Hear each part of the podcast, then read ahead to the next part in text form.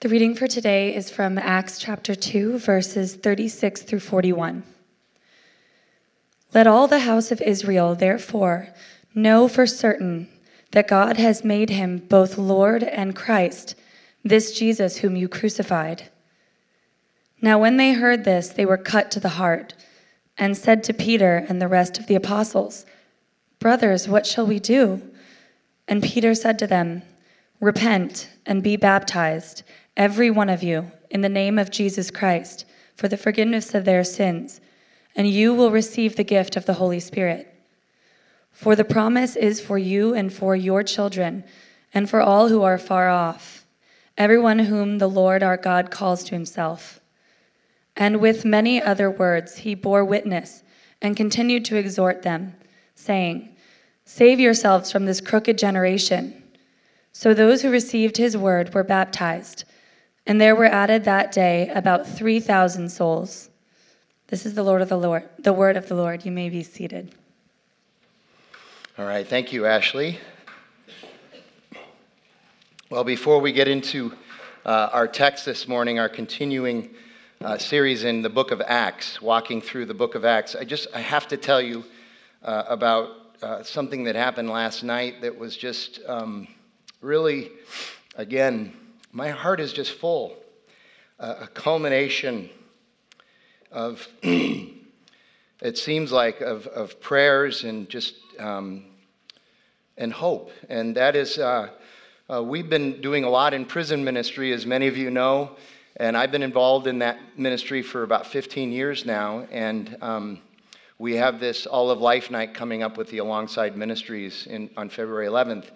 And uh, through uh, Cody, who leads us here, uh, his diligent work, the chaplain down in Florence Prison North Unit, Samuel Lee, whom I've known for a number of years and who is uh, very persistent and diligent, um, and the guys at Alongside Ministries, so Collis and Austin and Ken, uh, they were able to arrange something that, frankly, doesn't happen with the Arizona Department of Corrections.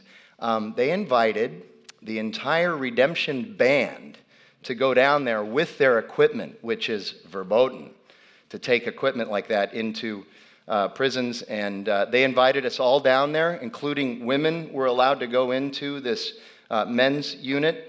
And, um, and we did a, a, an hour and a half long concert. The band did. I was able to uh, preach for about 20 minutes. I know some of you are like, why can't you do that here? Why is it always 40? But um, anyway, and it was absolutely magnificent. So, usually, when we go down there and do services down there, we take a CD player and we just kind of sing along to the songs on the CD. This was live music, and it was good live music, as you know. And it was just a, it was just a, a, really, really good time. And so, um, we were so excited. Uh, and, you know, most of us didn't get back until about 10 o'clock last night. Cody's right back here at 6 o'clock this morning. So, it was, I just wanted to report on that. It was a really good time, and the, the prisoners down there were so thankful. And the room was just full. The room holds about 125, and there was probably 150 guys there. And, and they sang loud, and, and they were so thankful uh, for the ministry of this church. They really believe this is their church. You need to understand that. They believe this is their church. So um, maybe Redemption now has an 11th congregation, Florence North Unit. So Really awesome. All right, let me get into the book of Acts again. We are working through the book of Acts, all 28 uh, chapters. And chapter 2, which Cody started last week, is what's known as the pivot point of this book. Everything that happens after chapter 2 is really born of what goes on in chapter 2. Uh, and that is that the Holy Spirit is coming and has come and is being poured out on the disciples. And, and there's 120 of them at this point. Uh, but not only that, they are also really diligently uh, proclaiming the resurrection of Jesus Christ, that he's alive. And one of the things that's important for us to remember is that the arrival of the Holy Spirit is definitive proof that God's promises are being realized, that he's promised power for salvation through the Messiah. In other words, forgiveness and rescue for our sin to make us new creations, as Paul says in his letter to the church at Corinth, that we are given not just a second chance, but all the chances that we need with God because of His grace and His love. And we are given dignity. I've never thought of it that way until just recently. But, but our, our brokenness brings about shame and guilt, which is really kind of the opposite of dignity. But what Jesus does is he restores us and he makes us whole. We're no longer divided people, and that gives us dignity. We know that even though uh, we are sinners, and we even continue to sin today, even though we're in Christ, that he's given us our dignity because he's restored us uh, in this relationship with, with God. But it's not just for power for salvation, but it's also power for living. Living as a citizen of the kingdom of God, that we are being sanctified. Every day, we are moving, uh, sometimes in ways that we can't recognize, but every day we are moving ever closer to being conformed to the image of God's Son, as Paul says in Romans chapter 8. This process of sanctification, that we are constantly a work in progress, that what Paul says in chapter 1 of his letter to the church in Philippi, that I am confident of this, that he who began a good work in you will be faithful to complete it on the day of Christ Jesus. And that we also become people who are long suffering because we have hope. And that long suffering means that we are patient and enduring and steadfast and, and we have perseverance because we have this hope of what Jesus has done. And another thing I want to mention is I, I just, we cannot forget the, the amount of prayer that has gone into the disciples up until this point. There's been a lot of prayer as well. So we remember, or we're reminded so far, that prayer and the Holy Spirit is what powers the person who is in Christ, the Christian, the one who follows Christ. It's prayer and the Holy Spirit that powers us, and it's not our will. And I'll tell you, that's a wrestling match all the time and a tough one. Um, but it's prayer and the Holy Spirit. Uh, Lloyd Ogilvie, the great old pastor, uh, wrote this Prayer is not an attempt to get God to overcome his reluctance to guide us, but rather prayer puts our wills in a condition to receive what he wills for us. And, and again, I, I, I say this all the time because I think we need to be reminded. I need to be reminded. The Christian life and faith is never about God submitting his will to us, but about God um, uh, giving us his will and us submitting ourselves to him. It's not about God endorsing our agenda, but us understanding and knowing God and what His agenda is, and then seeing where He's working and then submitting to that. Uh, some examples Paul in Ephesians chapter 5, he says, Do not be foolish, but understand what the will of God is. In other words, the wise person is the one who actually su- humbly submits to God's will. That's what Jesus says in the Lord's Prayer in, in Matthew chapter 6. Our God in heaven, hallowed be your name. Uh, your, your, uh, your will be done uh, on king in, in, in heaven as it is on earth. Okay, he says, Your will be done. Even Jesus is saying, Your will needs to be done. So he's submitting to the Father's will. Romans 12, do not be conformed to this world, but be transformed by the renewing of your mind, so that you may prove what the will of God is, what is good and acceptable and perfect. And then 1 John chapter 2 because of sin, the world is passing away, but the one who does the will of God lives forever. So today's passage, and Ashley didn't read the whole thing, we'll get into that, but today's passage is sermon, uh, Peter's first sermon in the book of Acts. And, and I will tell you, uh, some might say this is Frank setting the bar low, and that's okay. I'm really good with that today. Um, uh, th- this is a very challenging passage to understand. Um, there's no way in the time that I have that we can uh, run out every ground ball on this passage and, and look at every single implication and nuance. This passage has a tremendous amount of what, what's known by some people as second references. In other words, Peter is preaching something uh, and he's making references that are not necessarily familiar to us today, but they were familiar to everybody who was there listening to him. And so it takes a great deal of study and explanation to understand every little thing that he says. And every little thing that he says is important here. Uh, but here's what I'm saying, I guess. I'm, I'm not asking you to have pity on me this morning. I'm letting you know that you're going to have to work harder than usual this morning, okay? So hang in there. Make sure you have your caffeine or energy drink or whatever it is, okay? Uh, to be ready for this, okay? Uh, now, there are 10 major sermons in the book of Acts, and this is the first one. And various people preach, but Peter preaches a lot of them. Um, this is the most complicated one. I will say this about the sermons in Acts. Now, listen to this. This is good to, I think, helpful for us as well. Every sermon we have in the book of Acts, uh, we're pretty sure they're just summaries of what was really said. Because if you were to read these sermons out loud, they're, they're done in just a couple of uh, of minutes. So they're not word for word.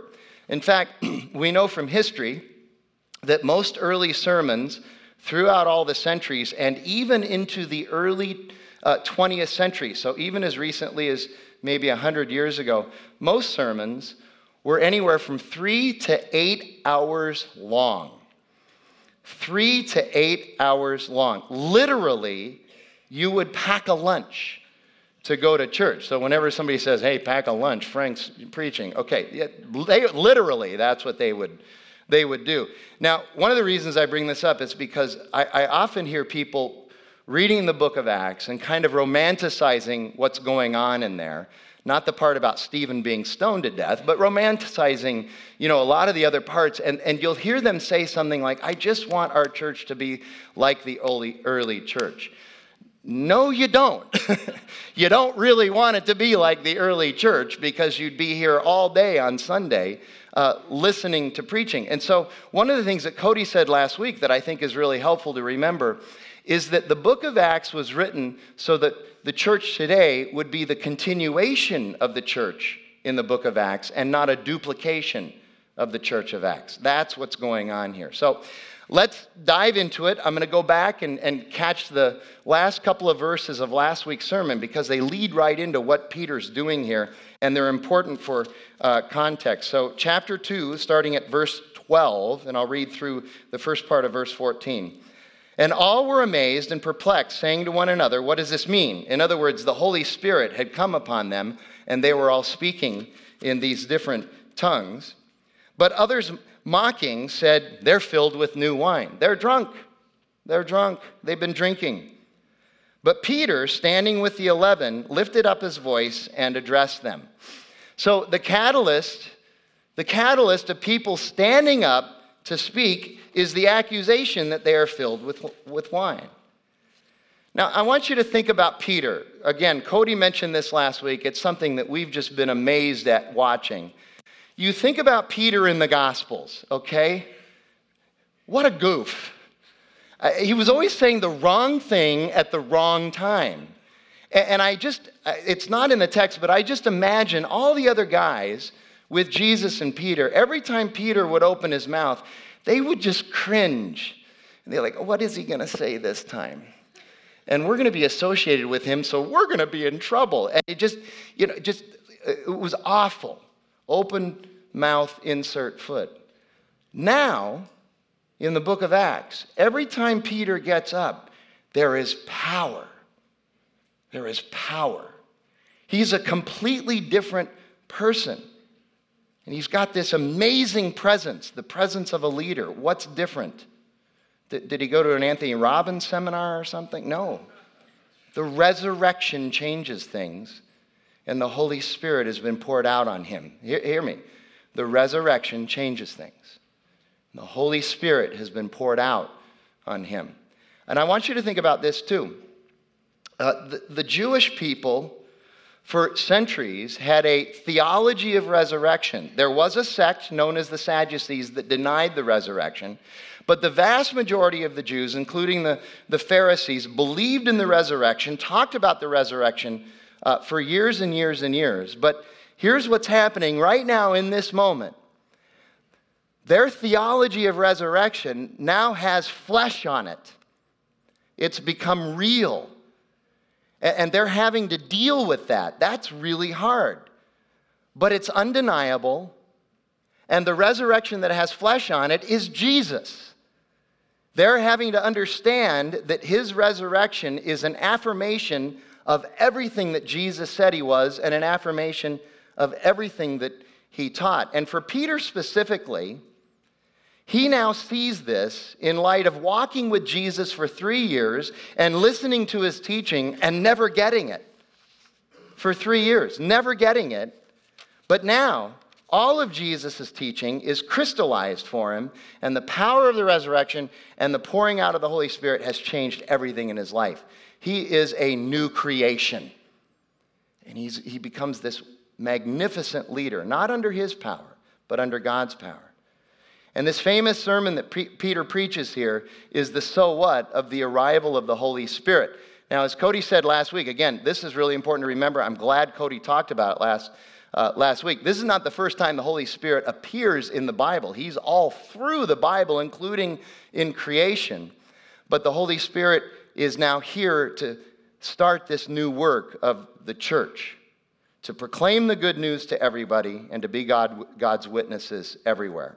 So today, the big idea in the sermon, the big idea is that Jesus is alive, so those in Christ have power. So let's read the first paragraph. There's four paragraphs essentially to his sermon. Here's the first one. but Peter, standing with the eleven, lifted up his voice and addressed them Men of Judea and all who dwell in Jerusalem, let this be known to you and give ear to my words. For these people are not drunk as you suppose, since it is only the third hour of the day. Let me just mention that. The third hour of the day would be nine o'clock in the morning. It's not that people don't drink in the morning. He's just making a point here. Okay, I'm sure there's, there might be somebody who's had a drink before nine o'clock in the morning, but he's making a point there. But this is what was uttered through the prophet Joel.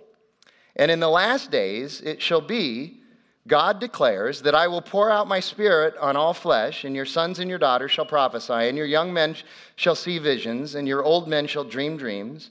Even on my male servants and female servants, in those days I will pour out my spirit, and they shall prophesy, and I will show wonders in the heavens above and signs in the earth below blood and fire and vapor of smoke. The sun shall be turned to darkness, and the moon to blood before the day of the Lord comes, the great and magnificent day. And it shall come to pass that everyone who calls on the name of the Lord shall be saved. So Peter starts in verse 14. He says, Let this be known and give ear to my words. Now, it's important to understand what he's saying there is um, you, you need to understand the facts of what's going on let this be known. And then give ear to my words is the affective part. You need to go and do something about this. So he's not just communicating information, he's communicating information that should, should then go from the, the mind to the heart and should spur us into action. So it's cognitive and affective, it's the entire uh, package. It's to know and to do. We, we mentioned a couple weeks ago that uh, being a disciple of Jesus is not just about knowing who he is, but actually experiencing the life in Christ and, and doing ministry where you are. And in verse 15, this is something that I find interesting. Peter was not afraid to tell people that they were wrong. People's not afraid to say, no, you're wrong about that. Sometimes we are very timid, timid about correcting people who are just, they just have the wrong information. But we're timid about that because we live in this age of tolerance and, and, and we don't want to be labeled as mean people and we want to be, we just want to be kind and be friends and kind of sing kumbaya together and that's all right but sometimes it's not quite enough paul in ephesians 5.11 says this take no part in the unfruitful works of darkness but instead expose them Take no part in the works of unfruitful, uh, in, in the unfruitful works of darkness, but instead expose them. So let me just give you a rundown, because as a pastor, I feel like maybe I hear these things more often than some of you, but I will give you a rundown, not of things I've heard once, but of things I've heard quite commonly that are just wrong. And I've been compelled by the Spirit to speak up at times when I hear this. Okay, here you go. Uh, the Bible never teaches that Jesus is God. Wrong. The Bible teaches that polygamy is okay. Wrong. There is polygamy in the Bible, but God's not up there celebrating about it. Okay? The Bible teaches that we can do whatever we want to to the creation. I hear that a lot. We can do whatever we want to creation. He's given us dominion over the creation. Those are Christians saying that. Oh, really? Do you understand what that Hebrew word translated dominion really means? It means that we are faithful, loving stewards of the resources that God has given us. And as wise stewards, we are not to do whatever we want to the creation, but we are to honor it as God's creation. The Bible teaches that Jesus and Mary Magdalene were lovers. No. Now, here's one that I ran into on four separate occasions when I was working on my Master of Arts in Communication at ASU. Four separate times from four separate people in four different classes as we were having uh, discussion uh, going back and forth with students and professors and things like that. The first time I heard it, I was so shocked that I couldn't even respond, but I was ready the next three times. And it's hard because you want to be humble and gentle in these uh, situations, but also you're confronting an untruth. Uh, but here's, here's the statement, okay? The Bible teaches that it's okay for husbands to beat their wives. Four times. The first time I heard it, I was, I was absolutely, I couldn't even move. I couldn't even respond. But like I said, I was ready the, next three times. And when it came up, I just, hey, uh, wait, uh, can we stop there? I would like to just ask some questions about that. Because I've read the Bible quite a bit. And, and I went to, you know, Jesus school and all that stuff, you know, Fuller, you know. And, and I don't recall ever seeing anything in there. And I would, here you go. We're, you know, we're working on degrees now. So I would ask an academic question. Could you give me the citation, please? You must have a citation. Oh, no, no. It's just that everybody knows commonly that, that, you know, the Bible says it's okay for husbands to beat their wives. I said, again, I've never read that in the Bible. In fact, here's what I've read in Ephesians 5:25. Paul says that husbands are to love their wives as Christ loved the church and gave himself up for her. In other words, husbands are to give up everything for their wives. That doesn't sound exactly like that to me. You know, we're often called to stand up against injustice, and that's good. We should. If anybody's going to stand up, I feel like it should be the church. But we also need to be willing to stand up and just say, No, I think you're wrong about that. I think you're wrong. And then you get to verses 17 through 21, and, and he's quoting the Old Testament prophet Joel. And again, here's where you get into all of these second references and why it gets so, so murky for us. Um, the ancient teachers of the Old Testament believe that these verses from the prophet Joel reference the messianic age, which would mean Jesus. Uh, and so Peter quotes it. And of course, in Joel, it says that when the Messiah comes, God's going to pour his spirit out for salvation, for empowerment, for wisdom, for the conviction of sin, and for judgment. And that there are going to be signs and wonders. And those signs and wonders are going to be for the purpose of pointing people to God, not for the purpose of temporal satisfaction and pleasure, although some may experience that. But the ultimate purpose of these signs and wonders is to point people to God. That's the purpose, and to affirm who God is. Verse 20 then, however, references the final judgment. So there's this messianic age, which then leads to the final judgment, because the final judgment can only happen after the Messiah comes. And Peter's saying, the Messiah has come now. And so Joel talks about that final judgment and the sun and the moon and all that stuff there. That signifies the final consummation of the earth, preparing for its restoration, not its elimination, but its restoration into the New Jerusalem, which we see in Revelation 21 and 22. The Messianic age brings this final judgment closer. It's unavoidable. And what, G- what Peter is saying here is that we need rescue from that. And verse 21 tells us how we are rescued from that, and it's through Jesus, who is Messiah. And then you look at this next paragraph, 22 through 28. Men of Israel, hear these words Jesus of Nazareth, a man attested to you by God with mighty works and wonders and signs that God did through him in your midst. As you yourselves know, this Jesus delivered up according to the definite plan and foreknowledge of God, you crucified and killed by the hands of lawless men. God raised him up loosing the pangs of death because it was not possible for him to be held by it. For David says concerning him, and now he quotes King David from a psalm I saw the Lord always before me, for he is at my right hand, that I may not be shaken. Therefore my heart was glad, and my tongue rejoiced. My flesh also will dwell in hope. For you will not abandon my soul to Hades, or let your Holy One see corruption. You have made known to me the paths of life. You will make me full of gladness with your presence. So look again, here you go. There's a connection between 21 and 22. 21 says, And it shall come to pass that everyone who calls upon the name of the Lord shall be saved. 22, men of Israel, hear these words, Jesus of Nazareth. So he's making the connection. The Lord that we need to call upon is Jesus. That's the connection there. And then you look at verses 23 and 24, and there's this sort of uh, rhetorical um, uh, device that is used here that, that is kind of a, a sandwich. So, verse 23 says, God is sovereign, He's in complete control. But verse 23 also then says, but human beings have agency. We have a will. We can do we can do things. God is sovereign, but we have agency. We, we can act and we can do things. But then verse 24 comes back and says, But God is sovereign. So God is sovereign. We have agency. God is sovereign. So here's what we have to kind of get our heads around, which is really hard God's sovereignty and human responsibility at the same time. A lot of people push back against this idea of God's sovereignty because they want to say, well, then I'm not responsible or accountable for anything I do if He's really sovereign. No, you are. And there's a, I, I admit, there's a tension there.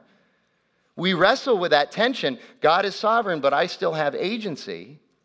And that's why we need faith. Faith, the assurance of things hoped for, and the conviction of things not seen, which is what the author of Hebrews says in chapter 12.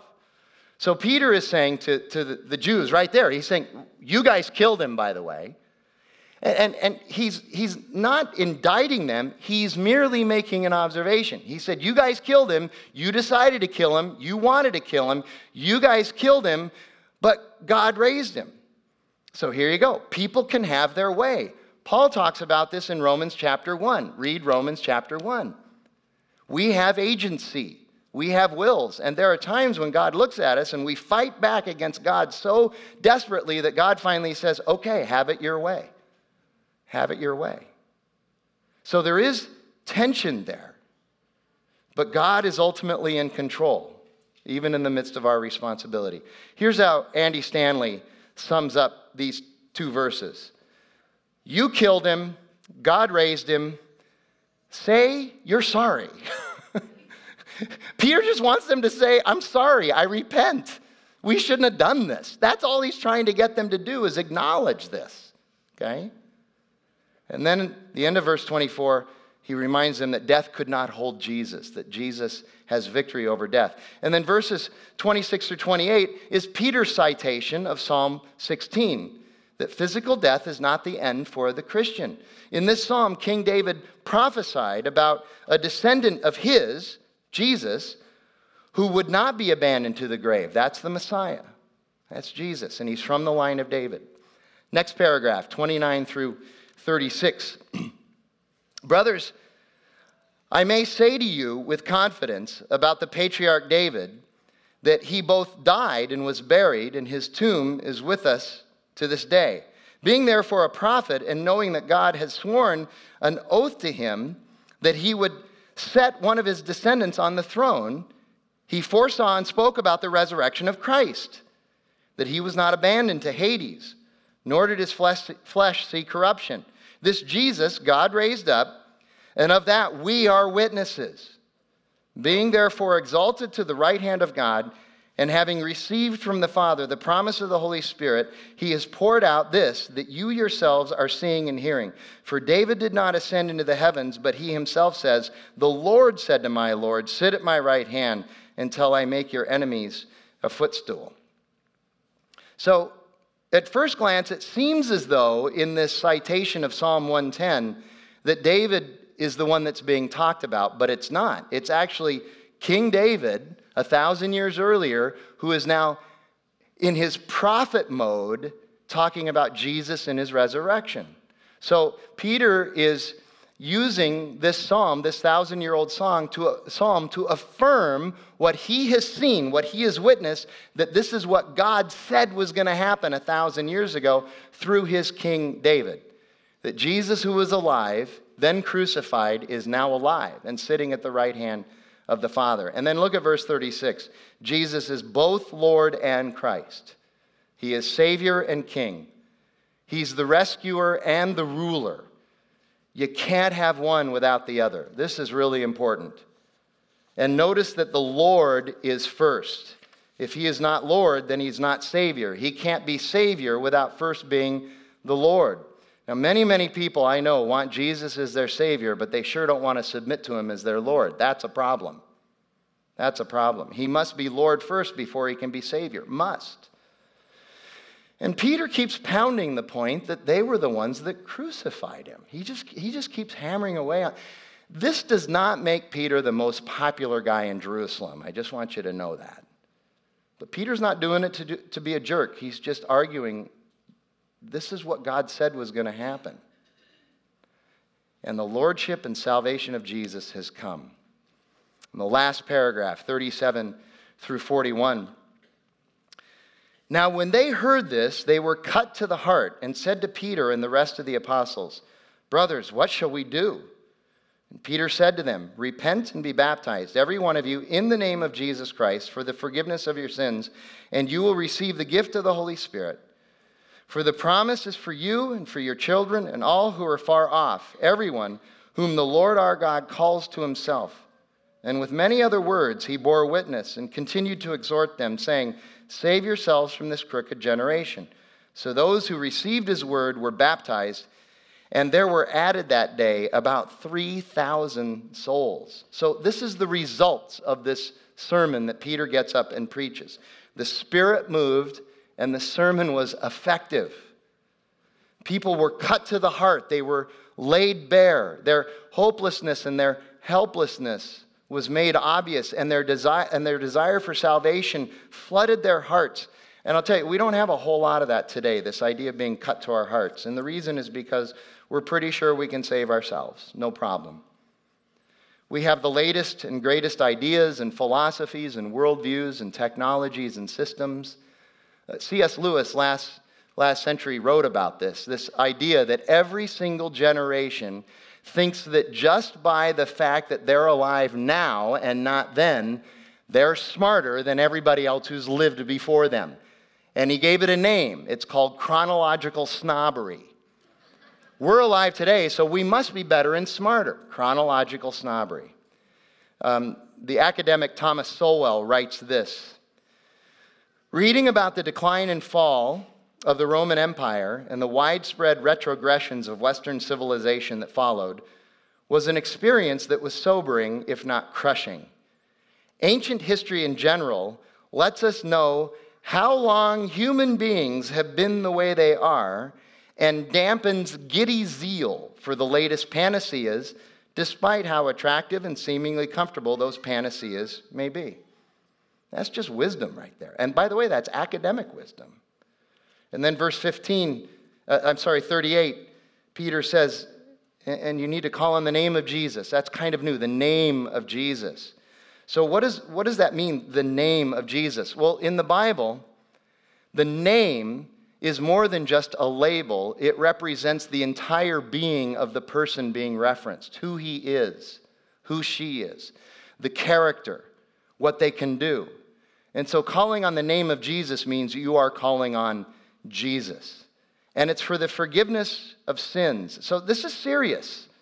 And people have wrestled with this for millennia. We know that we know that something's wrong. Amen. We know there's something wrong. Just look around you.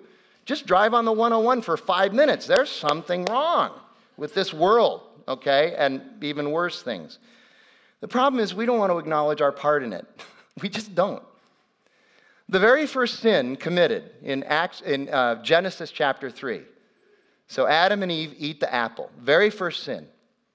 And the first thing that happens is they hide themselves from each other, and then they hide from God, who comes to walk with them in the cool of the day. He used to do that every day with them. This is the first time they've ever hidden from God. So God comes and says, Hey, where are you? He's not in, he's not, it's not a geographical question. God isn't thinking, hey, Adam's really clever. I can't find him. He's, he's, asking him uh, he's asking him to think deeply about who he is now. Where are you? What happened? And then he confronts Adam. The first sin was denying true authority. So, rebelling against God. Here's the second sin. He says, Did you eat the apple that I told you, the fruit that I told you not to eat? And what, what, what does Adam do? The woman you gave me. Her fault, and it's your fault. I, I'm innocent bystander. I just went like that. That's all I did. Okay? That's our proclivity. We don't want to we don't want to acknowledge our part in this. So we try to legitimize our sin. We try to minimize the effects of our sin. We, we say things like, truth is bound by context, so I can do whatever I want because my context is different than your context. I hear this all the time. Never put a leash on your desires, let them run wild. What happens when desires start to clash? As long as I love, whatever I do cannot be wrong. If loving you is wrong, I don't want to be, you know, anyway, I don't want to sing anymore. I got to quit singing, I know. And then there's just, no, there is no God and there is no judgment. That's the end of the conversation. But many here were moved by the Holy Spirit and they come to Jesus. And the count, how many? 3,000.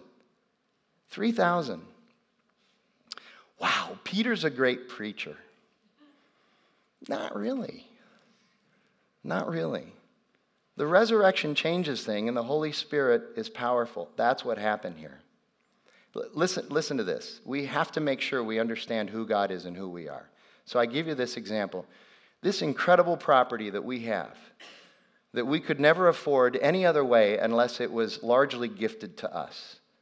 In the middle of uh, uh, an area in Phoenix where there is no property, for sale or otherwise, that we could get a hold of. And the fact that we got to move here and that this is, this is now ours. Uh, just an amazing miracle. Was, did this happen because I, your grand leader, have tremendous business instinct. Is that what it was?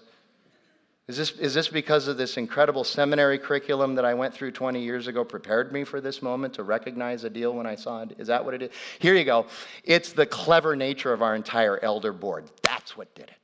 It's all the elders. They're so smart. No. You know what I am? I'm a play by play announcer. That's all I am. And that's all that Peter is as well. That's what he is. He's a play by play announcer. It's a great moment for me.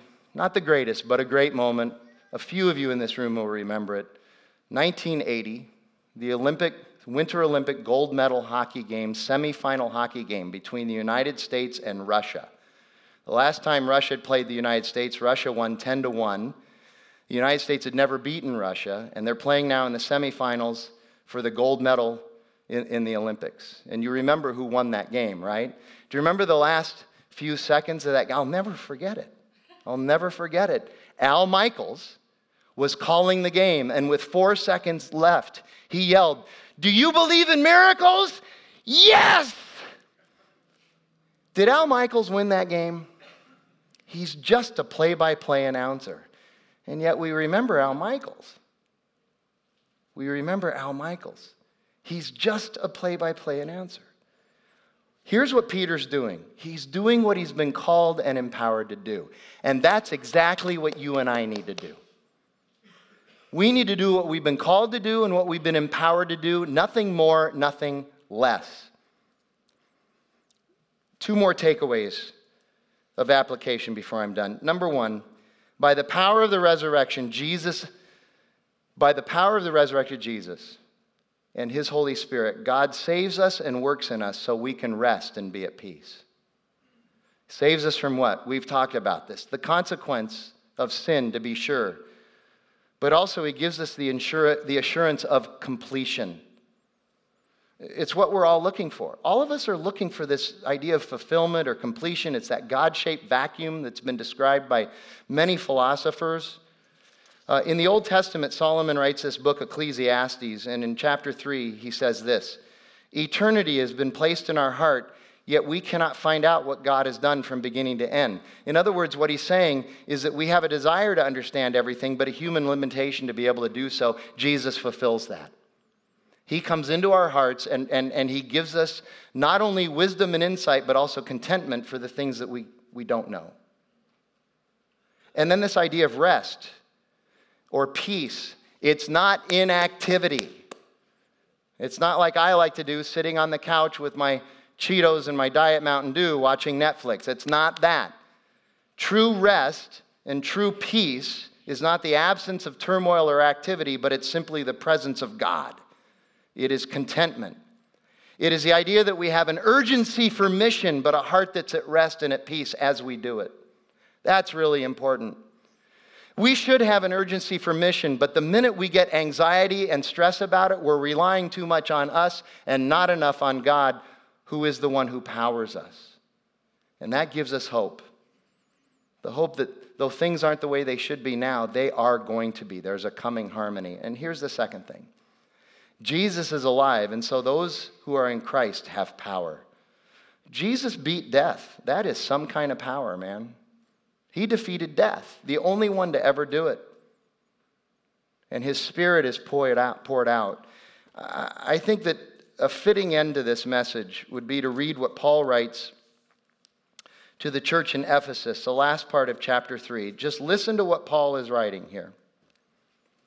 For this reason, I bow my knees before the Father, from whom every family in heaven and on earth is named that according to the riches of his glory, he may grant you to be strengthened with power through the Spirit in your inner being, so that Christ may dwell in your hearts through faith, that you, being rooted and grounded in love, may have strength to comprehend with all the saints what is the breadth and the length and the height and the depth, and to know the love of Christ that surpasses knowledge, that you may be filled with the fullness of God. Now, to him who is able to do far more abundantly than all we ask or think, according to the power at work within us, to him be glory in the church and in Christ Jesus throughout all generations, forever and ever. Amen. Let me pray. Uh, Lord God, we do uh, seek this power and this peace. And God, it can only come about through your grace, your love, your mercy, your sacrifice. And so we're thankful for that. God, make that a reality in our lives as we wrestle with a world that is really tough. God, we ask that in Jesus' name. Amen.